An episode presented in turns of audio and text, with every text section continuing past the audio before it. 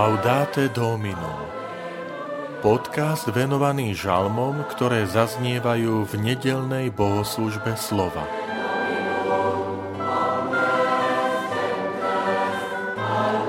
Príď, Pane, príď a zachráň nás. Žalm 146 Vitajte pri počúvaní tohto podcastu. Volám sa František Trstenský, som farár v Kežmarku a prednášam sveté písmo v kňazskom seminári v Spišskom podhradí. Príď, pane, príď a zachráň nás.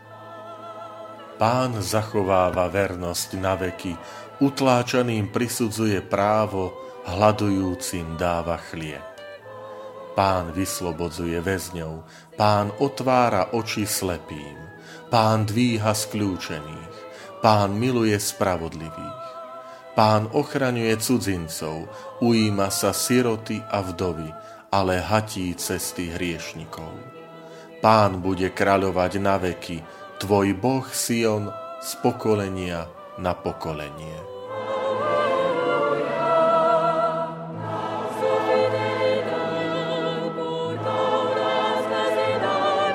Ide o tzv. alelujový verš, keďže v úvode zaznieva slovo aleluja, v hebrejčine halleluja, čo v preklade znamená chválte pána. Je to prvý z petice, záverečný žalmov celého žaltára, ktoré majú toto označenie alelujové žalmy, keďže Všetkých 5 žalmov začína práve týmto slovíčkom Aleluja.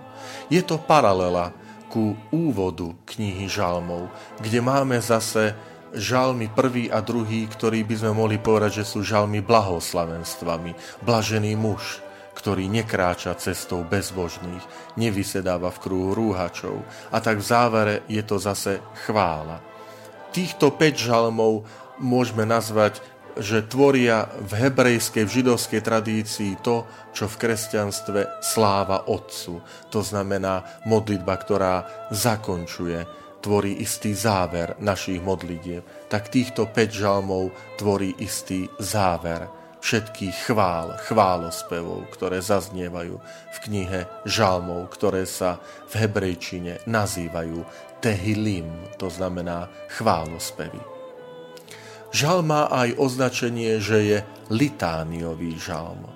A skutočne svojou formou sa podobá na litánie, ktoré my poznáme z ľudovej zbožnosti.